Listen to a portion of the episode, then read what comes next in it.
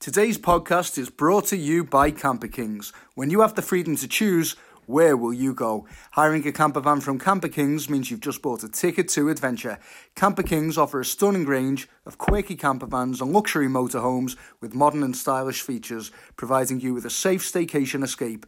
Adventure awaits at camperkings.co.uk and you can follow them on Instagram at camperkings underscore UK. For Across the Park listeners only, there's a free bottle of champagne and free insurance when you quote Across the Park. Welcome to Across the Park podcast, a football podcast on both Everton and Liverpool Football Club, hosted and produced by a group of friends from both sides of the park. We pride ourselves in bringing you the very best conversation from the ongoing matters at both clubs, providing banter and debate. We also release regular specials with guests connected to both clubs, providing insight and interviews never heard before. The back catalogue of these shows is available on our website, acrosstheparkpodcast.co.uk.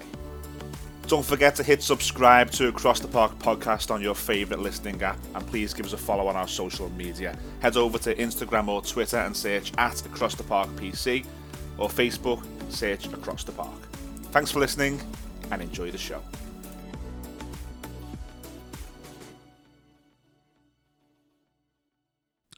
Hello, everyone. Welcome to Across the Park podcast. It's our summer edition podcast, too. So, as many of our regular listeners will have noticed, we've had quite a few extras out over the summer. Uh, what we decided to do was have a couple of regular podcasts, if you will, we're calling summer podcasts, just, just to fill in some of the gaps and just to catch up on any of the news. It's myself, Gary Judge, and Terry McGivern.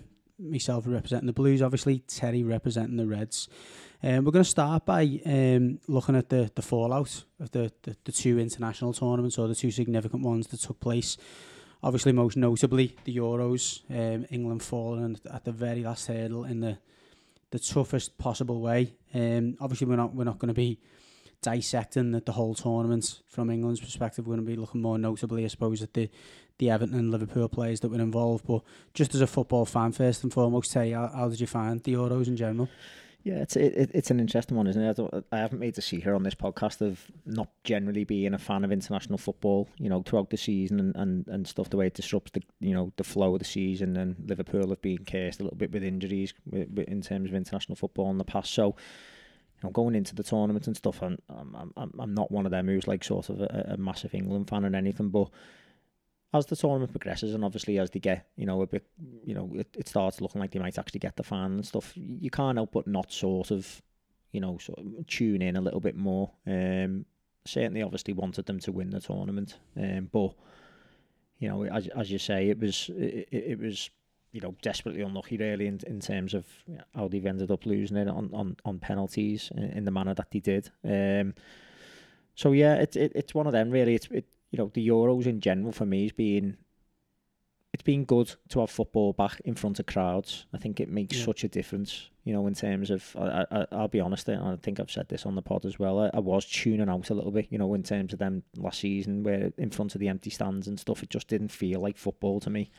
Um, just just wasn't right. So to have some some be able to watch some games in front of in front of fans has definitely been you know a, big improvement, and it, it it sort of whetted the appetite for the coming season a little bit more. But in terms of you know England's England's progress, it's it's one of them, and you know and it, it it's hard on them that they never won it. Um, and I know a lot of a lot of um people sort of got big behind them and stuff. It it wasn't like that for me. I just you know I was just a sort of interested observer really. Hope hope I did hope they'd win, but you know, it wasn't wasn't like sort of heartbroken or anything. Um, but what, what what did you think? I, I really got into the Euros, not not particularly as a as an avid England supporter. I was I was massively behind them in the final. Um, I, I wouldn't say I got caught up in the hype, but I was definitely really up for the final. I'd like I'd, I'd watched more intently. I think from the knockout stage. I think in the group it was a bit of both the performances and, and the results were a little bit underwhelming. The Scotland game in particular, I went out yeah. and watched that because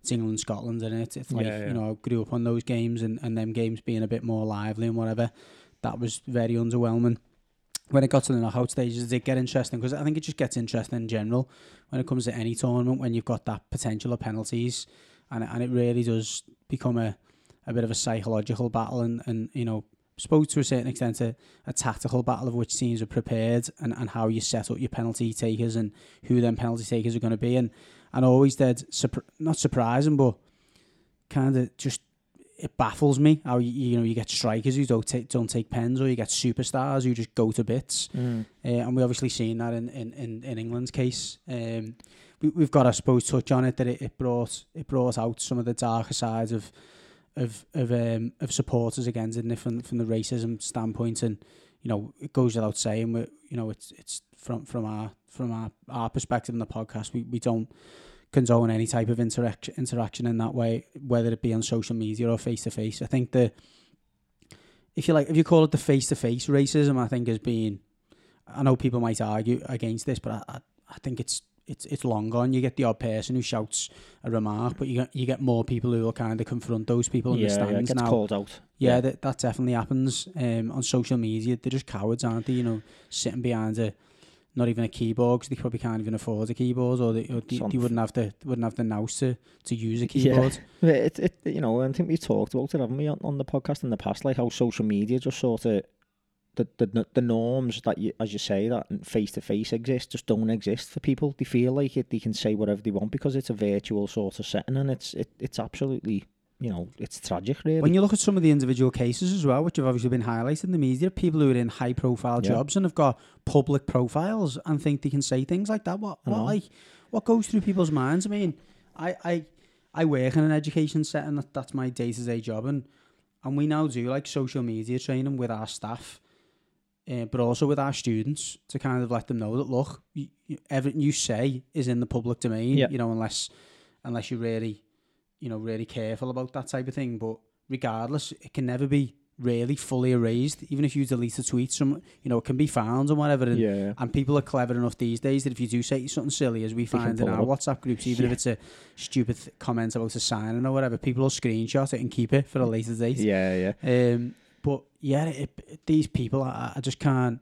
Not only from from the, the terrible racism side, but just general common sense of do you really think that, that, that one, it's acceptable, and two, that you're going to get away with it, and it's not going to have any repercussions in the real world? But th- this is it, you know. It's it, it, th- there's two sides of it, isn't it? There's the anonymous accounts that basically, you know, the faceless ones where people almost like alter egos. It's, it's Mhm. like the thing that they would never say in real life, you know, day to Yeah. day. It's like they're allowed to sort of let their inner demons go, you know, Mhm. through this anonymous account and stuff, which is, you know, why there's a lot of people calling for like ID, you know, for social media and Mhm. stuff, so that people ha- are held accountable for things that just aren't acceptable. But then there's the other side, as you say, of you know people who just seems like utter thick planks, you know, in terms of they're actually doing it on, as you say, on their actual pro- main profile in their own name, and you know, in both both cases, it's unacceptable. And uh, and as you say, I just uh, I, I can't understand the mentality of someone who who basically.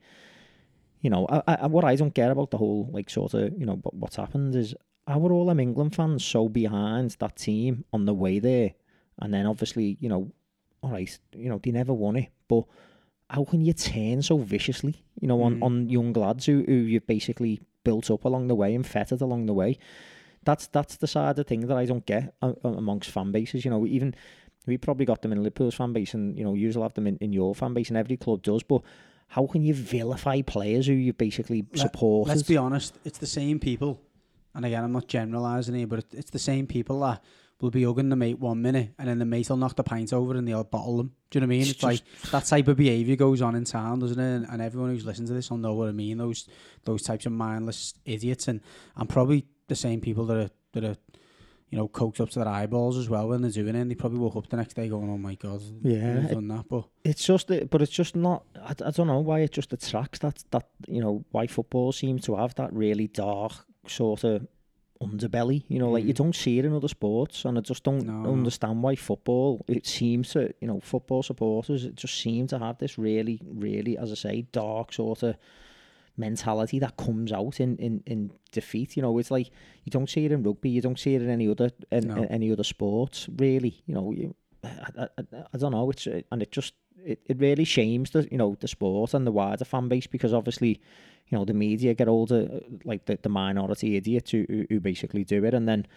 the entire sport, you know, and the the entire fan base of the sport is basically you know put in the same bo- bracket as oh football supporters are thick knuckle dragon racists. You know, it's Mm. just like it you know it it, should you shouldn't jump to that conclusion. But at the same time, it's like at what point are people actually going to you know be held accountable? You know, and it, it, it, it's it's a really really tough situation, and you know I really feel for them them young lads. You know, as I say, I'm not I'm not the biggest England fan, and you know it, it certainly wasn't going to ruin my day the next day that they didn't win it or whatever. But for them young lads, you know, you, did I did feel sorry for them. You know, to to to step up and take them penalties. You know, Jadon Sancho, Marcus Rashford, and, and Saka, you know, to, to, to step up there and take them pens in that pressure situation. Eh, Liverpool, England's first final since 1966 is major, major, you know, pressure, and, and, and they st- stood up there and, and, and you know took the pens and all right, it didn't it didn't play out, but you, you can't you can't knock them, you can't you can't smash them down with the venom that, that some of them fans did. Well, obviously it was great to see the, um, the I suppose the the, the public fighting back and, and, and supporting, getting behind those players because you know the vast majority of the public were, were outraged by those comments, both the both fans and, and players and, and, and everyone, I suppose, associated with, with football in in a positive manner. You know, it was great to see all of the, the publicity around the, the mural that Marcus Rashford's mm. got in Manchester. Thousands of people turning up to to kind of show their support. But going to the football side of it, because um, I want to try and get away from the cultural debate because that's mm. not really our place to do it on this. How would you feel as a Liverpool fan? And this is flipping it because you've obviously said a few times you're not bothered about England.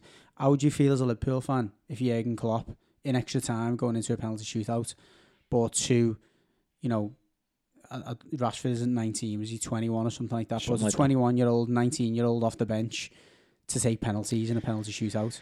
Yeah. And, and decided against using more experienced players. Before you answer that question, I want to give you a stat that I heard the other day.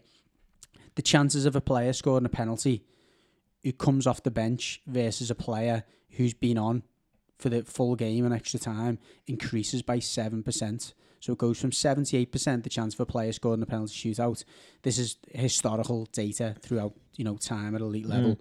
Goes from 78% to 85%. So, you know, you, you could obviously imagine that Southgate has got access to that and he's, he's factored that into his decision. But going back to my previous question, a 21 year old and a 19 year old coming off the bench. Rashford hadn't kicked a ball in the whole tournament, yeah. by the way, hadn't yeah. came on at all. And Jadon Sancho had started one game.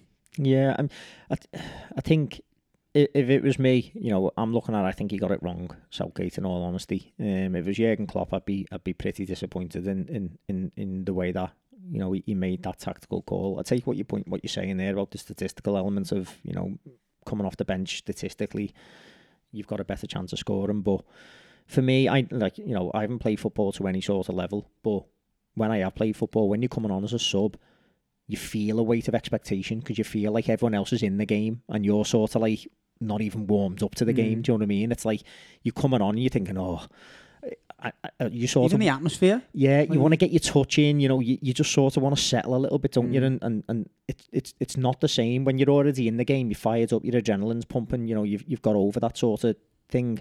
It's not a question of tiredness or fatigue when you're taking a penalty. No. It's all about who wants it more and who wants it, you know, the most. I think, and and, and the confidence to to step up and take one. And I think Southgate's got it wrong. And I, you know, I do think there's a psychological problem with England, and I, I, am not sure you're going to get over it in terms of who's the best in training at taking pens and all that, because mm. you can't recreate that scenario. You know, the pressure and the no. and the atmosphere and the weight of expectation. You, it doesn't matter how good you are on, in the in the training grounds on pens. It's got to be the players who basically, you know, who want that pen, really want that penalty, and them kids might have wanted it and said, "Oh, I'm willing to take one" or whatever, but I think you've got to you've got to look to some of your you know your bigger personalities there. I think you know the likes of Harry Maguire stepped up and I was thinking this could go anywhere. This, but what it's a pen that was. You know what I mean? Absolutely. yeah. yeah, because you know there's a defender stepping up. He can he can smash it, and he was confident enough to go and do it. Um, and and that's sort of what you need. I think it came out, hasn't it, that a lot of the you know the big bigger personalities in the squad were getting questioned. Why didn't you take one? Grealish came out, didn't he, and said I put my hands up I and said I wanted to take one. Yeah. But, well, but basically, it's also Southgate been leaked. decided. Apparently, the the um, the other takers, isn't it? Do you know who's going to be sixth? You've probably seen it. Pickford. Pickford was the sixth penalty taker, and and to be fair, throughout the tournament, the, obviously the players, the managers asked about penalty takers. Pickford was brought up consistently by the players saying he's the best penalty taker in the squad. So, but but still, your goalie being sixth, nah. and I think Grealish was it was going to be seventh or eighth or something like that. I think, and But yeah, I, I mean, I, I, again, I don't want to labour too much, and I do want to say as an Evertonian, I was absolutely buzzing for Pickford. Yeah, um, it's a great tournament, didn't he? You know, and, and I've yeah, he has a great tournament. He obviously made two brilliant saves in the shootout.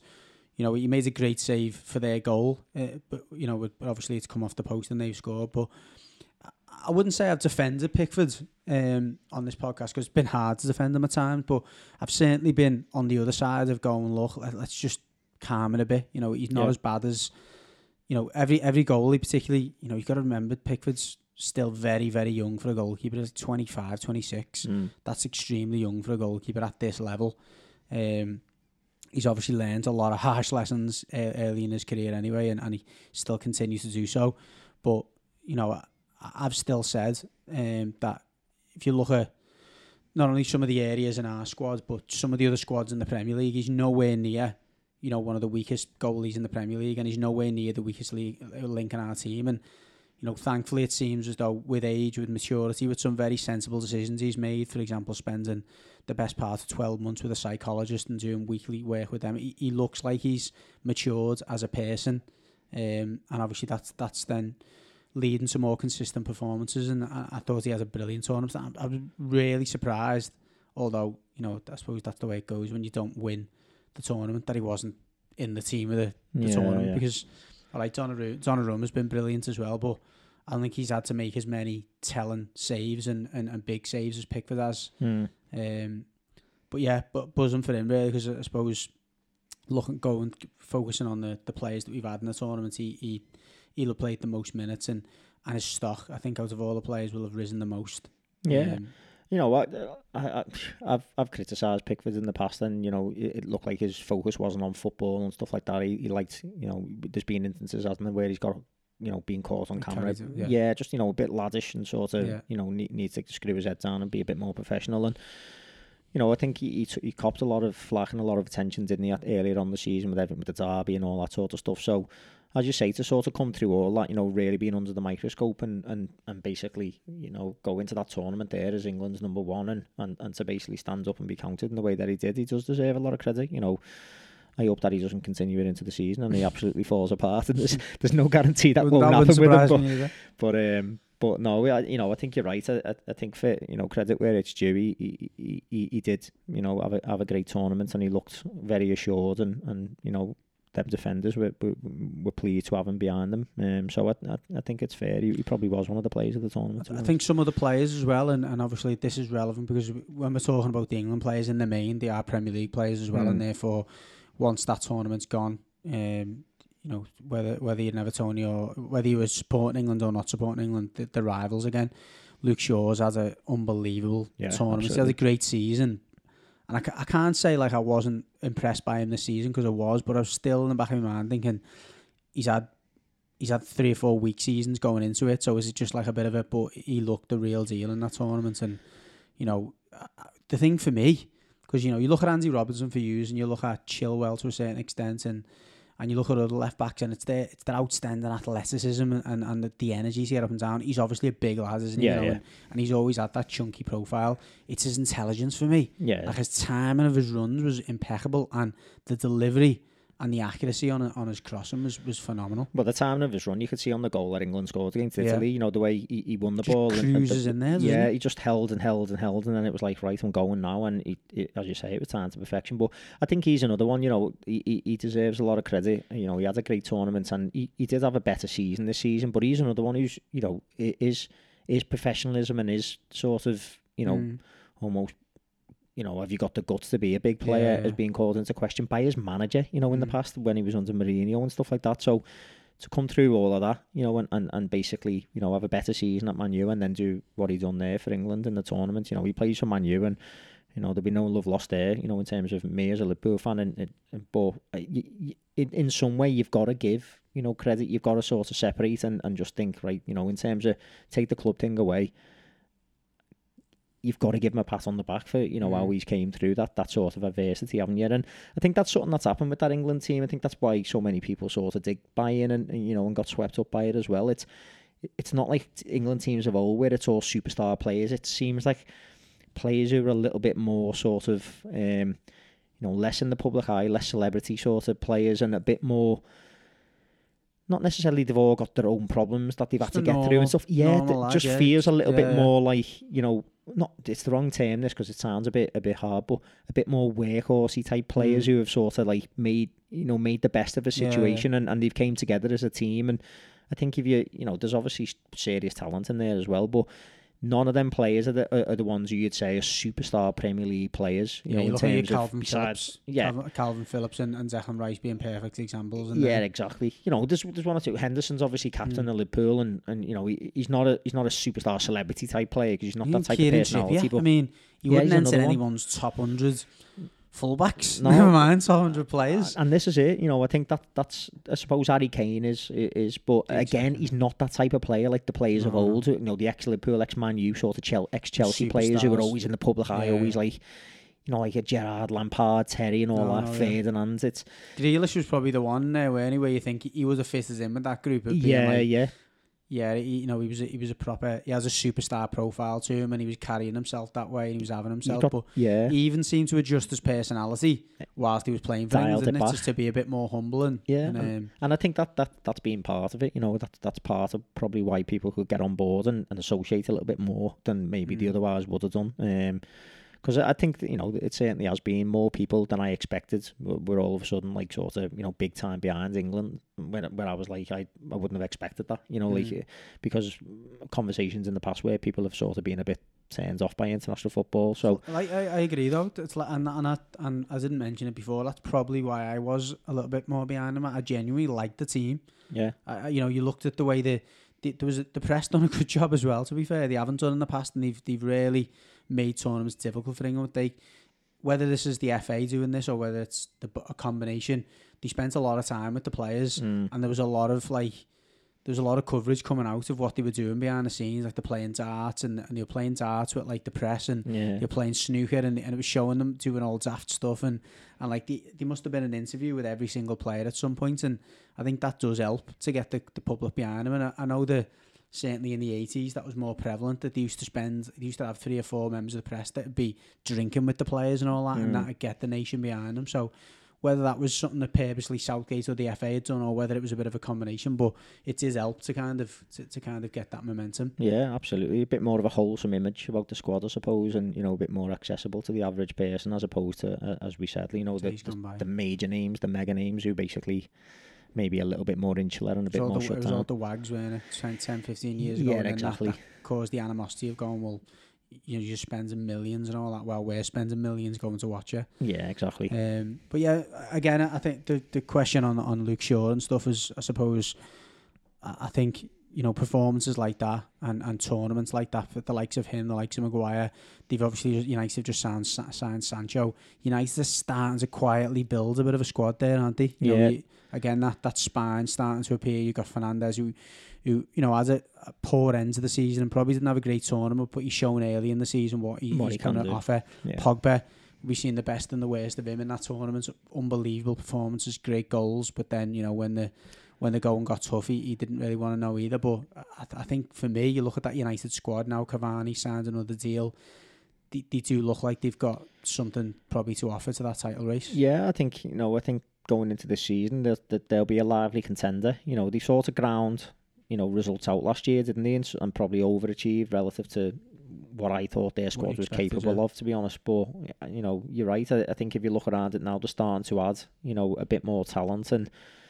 You know, in, in terms of maybe not a full deep squad of, of, of real, you know, world class players, but there's there's one or two in there, you know, that at the first eleven starting to look a lot stronger and stuff. And Especially when you got Fred, who, who's who's I mean, been criticised for a few years, but you know, last the last season, Solskjaer seemed to get something out of him. He, Hmm. he starts to look a player. He, he's suddenly first choice of Brazil, so he, sh- Yeah. he- you know, you don't you don't get to that position and get ahead of the likes of Fabinho without, you know, having something about you again. Yeah, well, you know, it's it's it's an interesting point. I think you know United will be will will be you know a serious threat this year. But you know the point you just made there, that's another tournament that was ongoing, wasn't it? The Mm. Copa America, and you know we had, Liverpool had more rep- representation in that than they did probably in in, in you know Yeah, the Euro to be honest. Um, but you, you know Fred did start you know a, a lot more. Well, he basically started pretty much all the games, didn't he? And you know as you say, to keep a player the likes of Fabinho's caliber, who we've I think rightly pegged as probably one of the best defensive midfielders in world football. Yeah. Certainly, you know,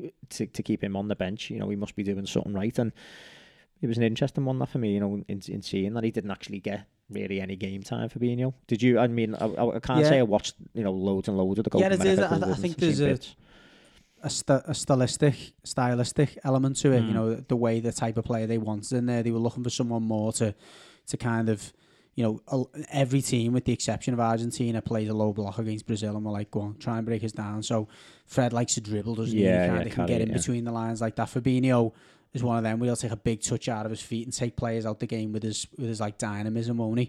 So I think there was an element of that to it. In, Mm. in fairness, um, but no, he, he was very good, and again, I can't really say much about Firmino because the one game that I didn't watch, which was the last group game, which was a dead rubber, he, he played in that one, and it was Mm. like they, they were they, were were already through. well through anyway because yeah. of the way that the the tournament set out. But um, elsewhere, you know, Richarlison had a, a really strong tournament. I mean, he's he's been playing well for Brazil for quite some time, and you know, who knows what this this summer is gonna gonna um what what this summer is going to present in, in in the way of whether he's going to go elsewhere. I don't think at this stage it's going to be a move for him. I think there's I don't think there's enough money circulating in the market for someone to come up with the type of money we'd want for him. Mm. Um, and Not still been- chatting 200 million, I no, that was again. I didn't say 200 million. I had 200 million left, and I just went, "Oh, well, that's Richarlison." But the the, the bet that I'd have with one the lads is when he eventually goes, we'll get 115 million for him. We won't get 115 million in this window, Yeah, and I think the club would want at least 100 million, and no one's paying that. yeah. Um, apparently, Ancelotti's contacted him uh, while he was while he was out in in, in Brazil. Brazil, it wasn't Brazil, wasn't it? Well, when he was out in the Co- Copa America, um, and you know that there's been some behind the, behind closed doors discussion. But again, I can't I can't see anyone coming up with the money in this window. Mm. But he's has another good tournament. It is. I think it's very much. I feel like I've said this the last two seasons now, but it's definitely the case this season where one way or the other something's happening next next season. Either we need to make a breakthrough or he's leaving. Um, and when I say a breakthrough, it'd probably have to be like Champions League football, which is a big ask. Um, so I, I expect him to probably move on next summer. Mhm. Um, but yeah, he has a he, he has a good good enough tournament. Firmino was in and out, which I think is again has tends to be the case with Brazil. They've, they've got a lot of forwards, haven't they? I think Richarlison plays more games because he's able to play off the flank or, yeah, yeah. or in the centre, whereas Firmino pretty much has to play central, doesn't he? And you've yeah, got and then you've got Neymar Neymar. there, Yeah, yeah. and, and they've got a couple of centre forwards as well that they, they like to rotate. yeah. um, Alisson didn't get much game time. Um, you know, on the bench for, for well, he was saying on the bench for the It's one of them. it- It's it's what you like, isn't it? The, the two top keepers, aren't they? And, and and depending on whether you want, you know, again, it's the same thing. I think Ederson, I would argue, is slightly better with his feet than Alisson. I don't think he's. I think all round, Alisson with his handling that is probably better than Ederson, but with his feet, I think Ederson's probably a stronger keeper, and that's what they've gone for there. Yeah, for the reason that they, they're gonna have to try and look at as many different ways to break teams down. Um, but it was it was a good, it was a good final, um, and I, I think I was you know I was probably made up for Messi because there's one player who deserves to win an international honour. It's him. Um, Yeah, couldn't have done much more for football, yeah, and uh, you know it's not it's not the big honour that he was want to say the World Cup, and I, you know I'm fairly certain he's going to hang on and try and give it one last go next year. Why wouldn't he? Um, but it was good to see him win something because I think there's two penalty shootouts where he's missed the decisive pen in the Yeah. final, which is which just. not like him, is he? You know, he's normally a man for the big occasion. But he is. But then again, you go back to that the, the point I made before about players who, who just seem to flop, you know, flop at penalty shootouts. He's missed. I think he, his, his, his conversion rate fifty percent off pens, which for one of the best players of all time is just remarkable. yeah. Maradona was never great at pens either. It's yeah, like it just baffles me. Yeah, I mean, it's odd, isn't it? Like strange like you, I was I was not I was not much of a player compared to the people we're talking about here, but I still fancy myself from from a penalty shootout in, in, in any in any situation. yeah, Not sure about you, like, but yeah. Well, I only took one penalty. I think, and I missed. yeah, Um, I have to tell this story. So it was um, it was the penalty you were the one before me, actually. And I I remember yeah. you was a proper scuffler. Mine was a better pen. Went in the corner. the keeper the saved mine. Mine was a boss pen. No, yours, yours was, was not a boss pen. So, over him. and again, anyone's listening, and I've got several people who back me up. You obviously get to pens, and it's like who wants to take one, and uh, and and I think it was a combination of me wanting to take one, and people selected me anyway, and then said he's like, I'll take one. Yeah. And, uh, by the way, Terry was a fullback, um, and he was a right si- right-footed left back. Now, to with his left foot as well, I might add, but So you know, if there's one player in the squad that people are not probably saying he'll take a pen, it's Terry. But Terry's like, I'll take one. Everyone looks at him as if to say, Are you messing? And he's like, No, I'll take one. I'll take one. Sounds, I'm, I'll, no problem. Me, Yeah. I'll take one. Absolutely. I've never seen a more confident, arrogant walk up to the penalty spot. That was matched with one of the weakest penalties. It wasn't a I've seen. terrible pen. It was. Bla- It, it was wasn't. it was one of them. You know, you see with the inside of your foot, and it's kind of dead. Like he's tried to like open his body up and put it into the the corner. That tight, tight into the corner. Didn't quite go tight in the corner. The keeper got down tight. to it. It was a, it was a nice height for the keeper. Yeah. It was a soft one, But but anyway. Judgy was the one before, and just to be clear, he did score, but you know, he he tried to drill his, but it sort of bounced off the floor and sort of bounced over the keeper. It was a bit of a scuffler, if we're being honest, but it got in. It, It got there. in. It's what matters. But anyway, But, but anyway, yeah, I, I just think it's it's bizarre really, that you get players at that, that level of that quality. That, that well, me and Messi, we're just not meant for the, meant for the pens, are we? Okay, so so moving on to, to domestic matters and, and what we've got to talk about about the respective teams. Um, it was Benitez's first press conference today, which which I, I was looking forward to before. And to be fair, and I did watch it. It was twenty minutes long. He he was he was pretty impressive. Um, I mean, as you'd expect a manager of his experience to be. Uh, the most significant, I suppose, points from the press conference were the, the confirmation of of the new staff coming in, which which we was no surprise really. So Francisco de Miguel Moreno, better known as Paco, has been his long standing assistant, has been confirmed as assistant manager alongside Duncan Ferguson. He's just he's got to be there. we'll come on to that in a moment. Um, and and then you've got Antonio Gomez, who, who I was I was really pleased to hear was um was appointed as first team coach and senior analyst. He- He's very much um very in touch with the, the, the technological side of the game and the application of that to, to tactics and and to to um, to work on the training ground. So it's good to see a such a, a pioneer from the a- a- analysis side of it coming in on, on, on the coaching side. So two, you know, fairly standard um, appointments, but ones that, that we were we were looking looking out for because. You know, it would have been very strange if, if Paco wouldn't have been his number two. I think he's he's been his number two everywhere he's went. Um, I'm not sure he was a Yeah, he was Italian. I was seeing if he, he was Italian, but yeah, he's been his his um, assistant manager everywhere really. Um, so yeah, good to see that. He, was asked about um, about James Rodriguez, which which again we were expecting to come off in the press. Very um, pretty much dodged that question, just saying that look, people are going to ask about individuals. I'm not going to talk about them. I'm just going to you know, talk about the group at this stage because there's a, there's a lot of players who are not involved yet.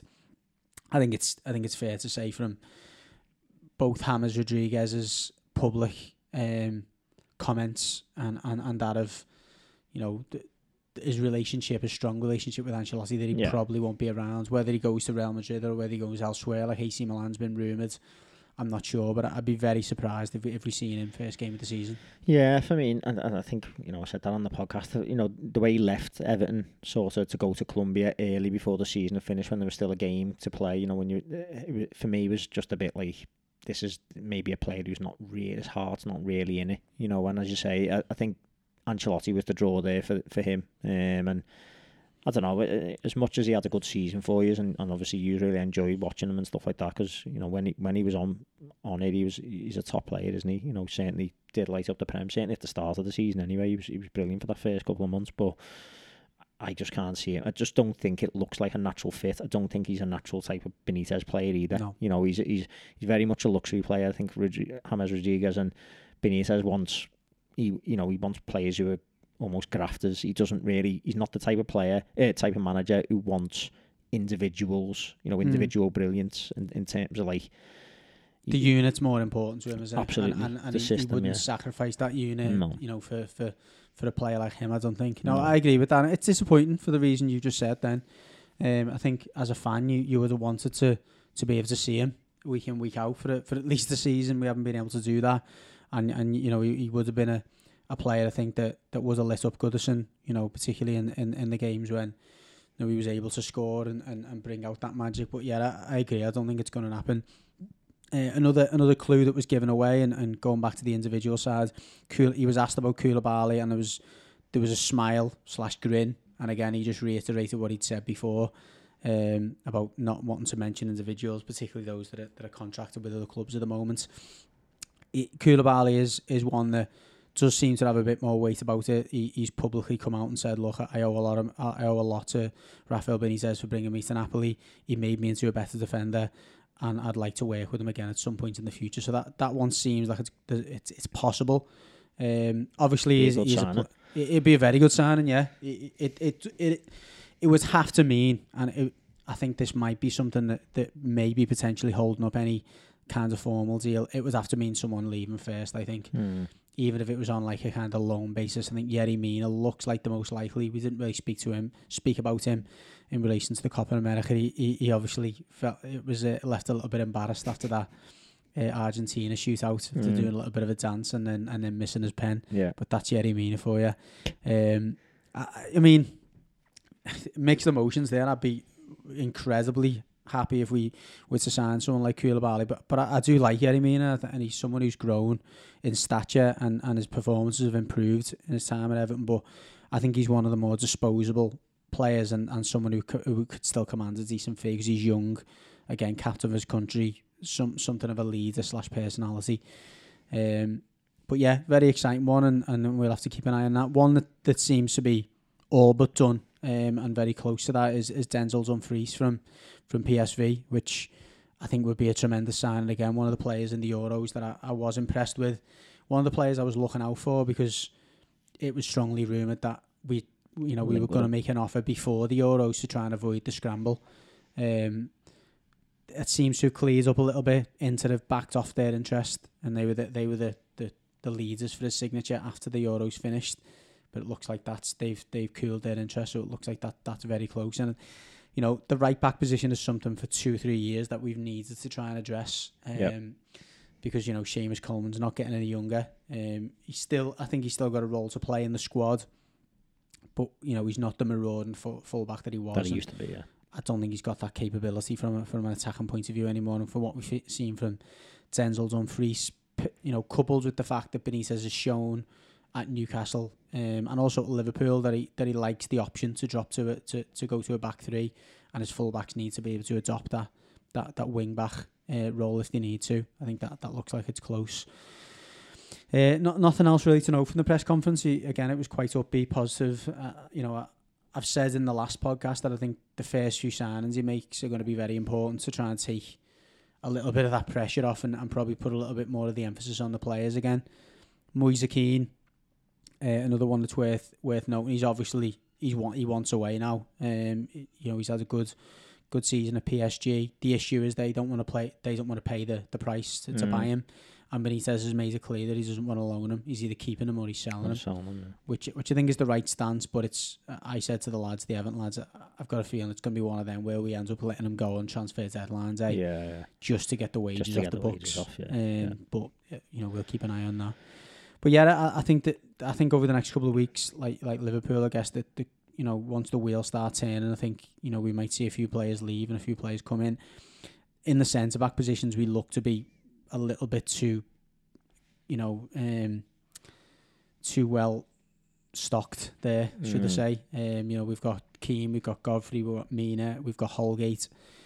I would expect me to see Mina leave if if Koulibaly come in.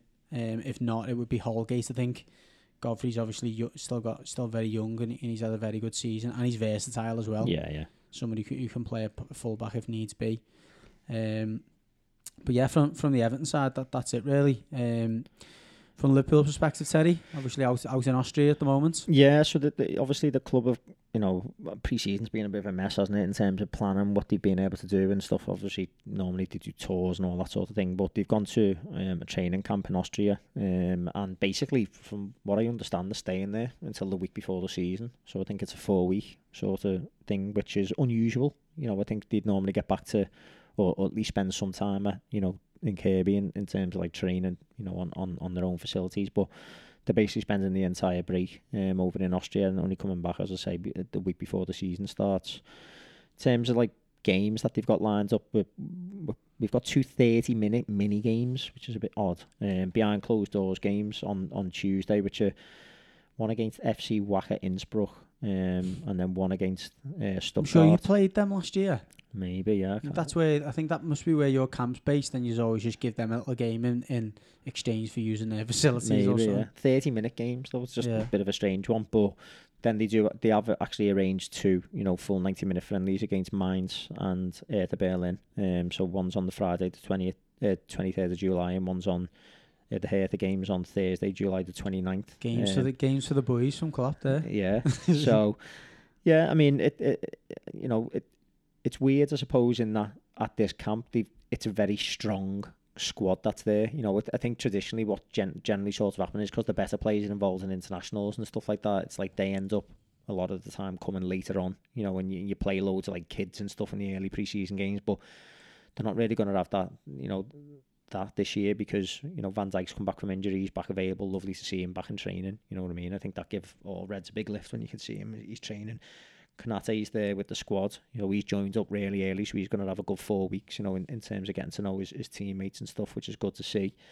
Gomez back, you know, Salah's there. So a lot of players there um, who, who basically, you know, maybe wouldn't normally be there this early in, in a, in a pre-season camp. And, you know, it, hopefully that means, you know, Klopp's got, you know, a good long period to work with all them players. Um, not sure when Henderson joins up the squad. Uh, He didn't obviously play a lot for England, but he probably get a little bit longer than, than some of the I other think players. it's um I think it's a week on Monday that all of the, the players from the respective Yeah, national teams join up. back. Yeah, yeah. So, you know, he, he shouldn't be too fatigued, I suppose, or tired in terms of he, you know, he's had a real arduous tournament or anything like that. He hasn't, but obviously he was coming back off an injury anyway um, when when he joined up with England. So, you know, it'd be good to get him back. Um, and, and, and obviously it, it it's exciting, I suppose, from a Liverpool perspective because we spent so long missing players last year that just seeing all the squads, you know, and loads of them big players that we would normally say are a, a dead set on our first team uh, uh, or, you know, touch wood's going to be available. And Do The other one as well, you haven't mentioned is Joe Matip as well. He, he was another one that Klopp Yeah. kind of um, went out of his way to, to, to commend and say, look, he looks in great shape. And obviously he's a bit of an enigma, isn't he? You know, he's never, even though he's in great shape, that, that doesn't take long to change, does it? No, he, he might, he'll be in great shape now, and then he'll play one of them thirty-minute mini games, and that's him finished for the for a few weeks. And that seems to be the way with Matip. You know, don't want to curse him or anything, but he, he doesn't seem like he, his body can play more than a game or two. You know, he, he surprised us not this season, but the season before last, where when he was needed, he, he managed to put, play almost a, a half a season. You know, consistently, um, and, and and to a really high level. So we, you know, if you could get him back fit and stuff, you know, we look. you- You're saying you look you know, a bit top heavy in centre back positions. We've got Van Dijk, Gomez, Konate. Matip coming back. You know, yeah, wonder what happens with Phillips, but you know, there's there's there's a lot of centre backs there in, in terms of you know who we've got. We've got Davis. We still haven't sold him, so who knows what, Mm. what's happening with him. Um, so there's a lot of centre backs there, and I do think you know there'll be some movement. Um, I, I don't think you sign a player of you know Konate's potential or or, or reputation, um, and, and and not play him. So I think it, it's going to be in Van Dijk and Gomez as, as basically the top three, um, and then the likes of Matip, Phillips, Davis, whoever else is there are going to be fighting out for one position. So I can definitely see some some of them going. You know, Yeah, there'll probably so, be yeah. at least one, if not two. I think will will be shipped. More likely to be Surely Davis and finally Phillips. this summer Harry Wilson's going to go on a permanent deal somewhere. Yeah, you'd expect so, but ever? Yeah, but uh, you know, I think I think the way that Edwards works, he, he wants to extract full value, and I don't. It's probably not the time, is it? Yeah, and, and that's the you know it might be another a, a- case where we might not be able to. It, it depends how, how how much Liverpool relent on the transfer fees. Um, Marko Grujic is another one. You know, he's had Mhm. four loans since we signed him at Yeah. Liverpool. Um, I think Porto were really interested in signing him on a permanent deal, but the At the moment, the fee, I think we want 15 million and they've offered 10 or something like Mm. that. Um, and that's the thing. It's it, it- it's one of them, isn't it? It's like sometimes like a deal unlocks a load of other deals because Yeah, it's like, it. well, we've spent now, we need what we can get in, or we want to get that in before we we spend. You know, because if clubs know we've got money, then they'll. So it's it's a little bit of a game of chess, isn't it? And, and you know, who, who makes the first move and sort of stuff, but. There's a lot of players I think in our squad who, who, who we might see the back of, and I think we will see a lot of movement over the next few weeks. You know, I, I can't I can't see how we go into the season. Well, another well another position actually. This it brings me onto it nicely uh, is midfield. You know, we've seen Wijnaldum leave, and we're getting linked with a host the midfielders Mm. you know, Saul Niguez from Atletico Madrid is it seems like a very very hot one. Uh, but Barcelona are apparently interested and thinking of sending Griezmann the other way. How are they going to sign? Oh yeah, Griezmann. Because yeah, Griezmann's Griezmann, wages are insane, yeah, aren't they, at Barca? So So it's almost like they, they send him that way. It's And a it, problem, isn't it? That they Mm. can. Get- mate, so we, you know, it, it it's one of them. But by all accounts, we bid thirty four million. They won forty two million. Um, and so they've knocked it. So we'll see what happens on that one. He's one that we've been linked with, been linked with Bissouma uh, quite heavily as well. We've been linked with Renato Renato, Sanchez. Sanchez. Yeah, so he, he a bit of an you know an intriguing one really because he's still only like twenty two or something. He feels like he's been around forever. Um, but you know when he broke onto the scene in, for Benfica and Porto in, in I think it was in the Euros and he It was no, it was, uh, it Was was it a the, the under twenty ones. He was like player of the tournament and the under twenty ones. But then he featured in one of the main one of the main tournaments, and he he was he, he got like the, the young player of the tournament. Um, can't think which, which one it was. I'm sure it was the Euros, but I'm sure it was the twenty ones. You know, oh, uh, well, I don't know. It might have been, but he you know he looked absolutely brilliant. And then Bayern Munich came in for him, who at the time were you know one of the best teams in in the Still are. world. Well, they still are, yeah. But you know what I mean. That was when they were like Yeah, yeah. absolutely you know a super super super side. Um, and unfortunately, his, his career sort of fell off a cliff, and he ended up, you know, he's gone to Swansea and stuff. He, he he's just done a season there at Lille, and you know, by all accounts, had a good season, and, and now we're looking at him, and it's one of them. I think if you can get him playing to his level, he, he's a serious talent, but Mm. it just seems so hit and miss, and I, don't know. It's one of them. It's it, it's a bit of a worrying one. You know, when you link with them types of players, it's like, oh, what way, what what what lands, what ends up Yeah, happening? You know, like it could be it could be a, a boss one, but it could be a real sort of damn squib. So, but we are linked with loads of midfielders, and and you know. It's a, is it a case of there's no smoke without fire sort of thing? But if that if we are looking at centre mids, we've got to surely get rid of some because you know if you look at our midfield, we've got Henderson, Fabinho, Thiago, probably ends up going to sign one by by all accounts. You know as, as like the main ones. Then you've got Keita, Oxlade Chamberlain's Jones. there, Curtis Jones is there. There's we must have about eight or nine midfielders. You know like in, in centre mids, who- and it's like they don't. It just doesn't compute into three positions. So No. uh, you know, I- I'm expecting a lot of movements. You know, there's still players the likes like Shaqiri and stuff like that who peripheral players. Minamino, what's going to happen with him? You know, Origi. Origi, yeah. There's there's loads of players that you're Yeah, sort of thinking like, is it going to be the When- summer where we get shut gonna? of these? Yeah, when when's when's this gonna all start happening? 'Cause I, Yeah. I know. I think most clubs were waiting until the conclusion of those tournaments because the last thing you want is, you know, for you to sell two, three players and then suddenly your players come back and and they're all injured. Because you know, Either that or basically you agree a deal and then they have a, a, a, you know Yeah. a world class tournament and you sort of think oh, I probably could have got another ten mil on yeah, yeah. that so or whatever. There's, there's definitely a lot of that going on. Uh, you again, you. I think you'd assume that a lot of deals are almost done in the background and it's just waiting for one move to go to trigger the other three or four yeah. go, going Yeah. both ways. But no, that, that's when it starts to get exciting the summer, isn't it? Yeah, You know, when there hasn't been no movements and obviously we've still still done the best part of forty odd minutes without without talking about actual deals. But I think that's definitely when the summer starts getting exciting when you can see a new squad taking shape. And I mean, you, just mentioned a lot of midfielders. I still look at your forward line and think, you know, coming out the last season, was that not one of the areas where you think we need something fresh there? You know, that front three obviously have done incredible for you over the last three years, but it does start to starting to feel like it, there's a few cracks appearing and whether whether that needs freshening up. Yeah, it's a tough one, really, isn't it? Because I, I think there's options to freshen it up. And you could pro, po, pos, It depends whether he's going to persist with that four three three. You know what I mm. mean, or whether we will go to like a more four two three one sort of Yeah. formation, or or that ability to, to you know to change it, which we haven't traditionally done. We've sort of said no four three threes us and you know make the opposition play against our way of playing. Um, but I think that hit the skids a bit last year, and I don't think it would have gone unnoticed, you know, by by Klopp and, and the analytical team that you know the way teams set up to nullify us um, and and shut the fullbacks down, and then all of a sudden, you know, we we really snookered up front, and I think that you know with the likes of Jota. With Firmino, with Amane and Salah, you can certainly do a four-two-three-one. You know, the, and, the other thing is as well, and I, I'm not saying the Klopp will be taking as as um taking lessons from Southgate necessarily, but you look at the way that England played that three four three with the wing backs. I you know you've got Robertson and Trent, and then you give that that kind of front three the license. That's what Klopp likes to do, isn't it? Giving the, those front three the license to go. Interplay, but yeah. your width coming more from your wing back, which which you've kind of done with your full backs anyway. yeah, yeah, we have, yeah. It, you know, but that forward dropping in, it, it's it's it's probably a system that again he, he'll feel that actually could I go with me wing backs being being the more even more advanced, and, and I'm playing th- but actually playing three centre backs, Mm. Um, which Yeah. which you'll be more than able to do with the players you brought in. Yeah, possibly. I, I do think we, I do think we will be a little bit more pragmatic this year. I think we'll see Klopp chop and change the formation a little bit, and I, I do feel like four two three one is the one that we will revert to though. Because like we, uh, you know, if we're not playing our, our normal four two three, just because you've got like a Fabinho and a Thiago, You or was in a four, Fabinho and Henderson, that just feels you like was a in a nice three four three though. Well, yeah, true, yeah, because you have your two wing back and you still have your two in that system. Obviously, England played Phillips and yeah, yeah. and um, Rice, Yeah. which are the two type of players you you know defensive, you know box to box type players. So I think it would still suit those two players, isn't there? Mm. It's just Um, it's just whether we do the, the you know the three at the back the side of things. I'm I'm just not sure. Klopp Klopp's done it. I think I've seen him do it twice. You know since he's ever been there. So I think he's just a bit more comfortable with the four. But similar sort of idea, you know. And I think there's a chance we might actually play Salah through the middle a little bit more this year, um, as opposed to off the right.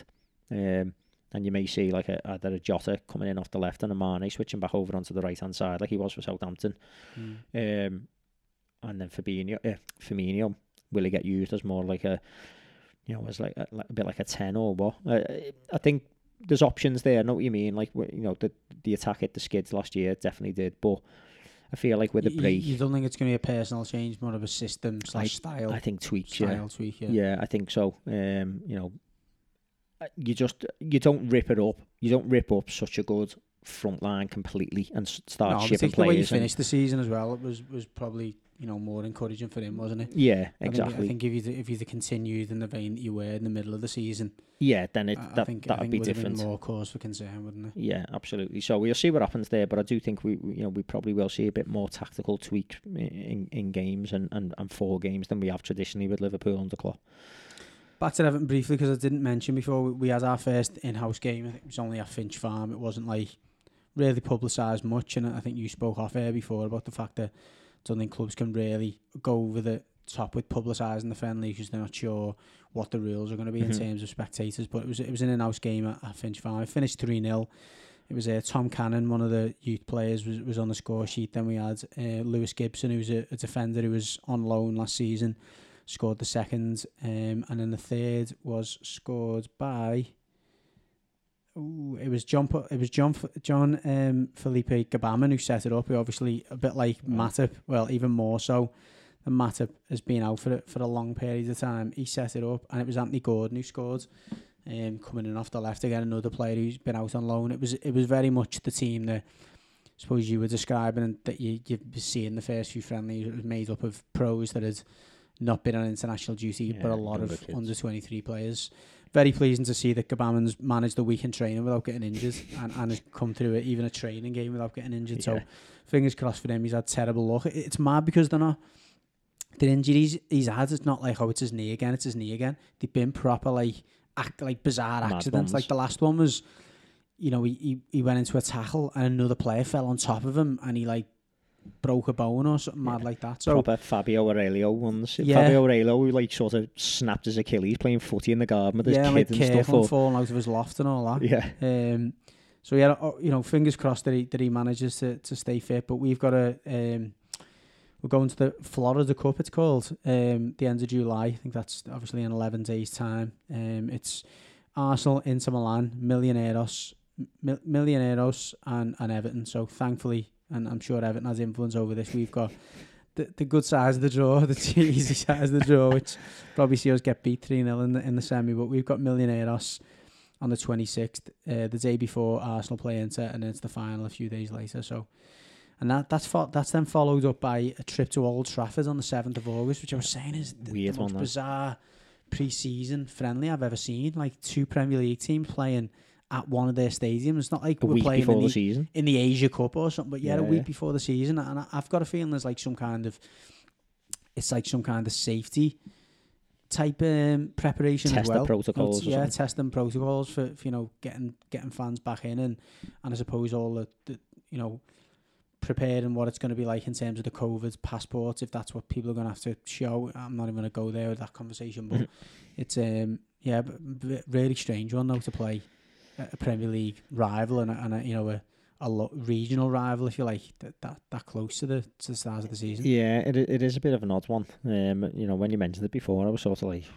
that that un- it is unusual. You know what mm. I mean? Mm. You just don't don't really see it that often, do you? As you say, sometimes you do in, when it's like sponsor cups or whatever. You know, uh, in another abroad. country. Yeah, you know, like um, like Arsenal. You were saying Arsenal there, and yeah, the um, Florida Cup. That is some kind of like you know, it's a corporate event, isn't it? So close to the start of the season. You know, playing the you know, as you say, a Premier League rival, um, and and a team who theoretically, well, two teams who will theoretically both be, you know, competing, you know, uh, for yeah, European even, even if you think stuff. about it, like I know you were saying before, it's obviously the re- the rationale behind a lot of the friendlies is trying to reduce the risk of infection, if you will, in the camp. And I suppose if you're just driving in a coach from Liverpool to Manchester, the players aren't having to stay anywhere else. The risk is minimal, but there's there must be about 30 clubs in the northwest that you could have yeah, picked like to play. A championship club yeah, or, yeah. you know, exactly, whatever. a Preston, a Blackburn. Still know. a pretty good standard, you know, in terms of getting a workout. Um, but no, it's a, it, it is a bit of an odd one, that. Um, in fact, is that because the championship starts that weekend? It probably does, doesn't oh, it? does it?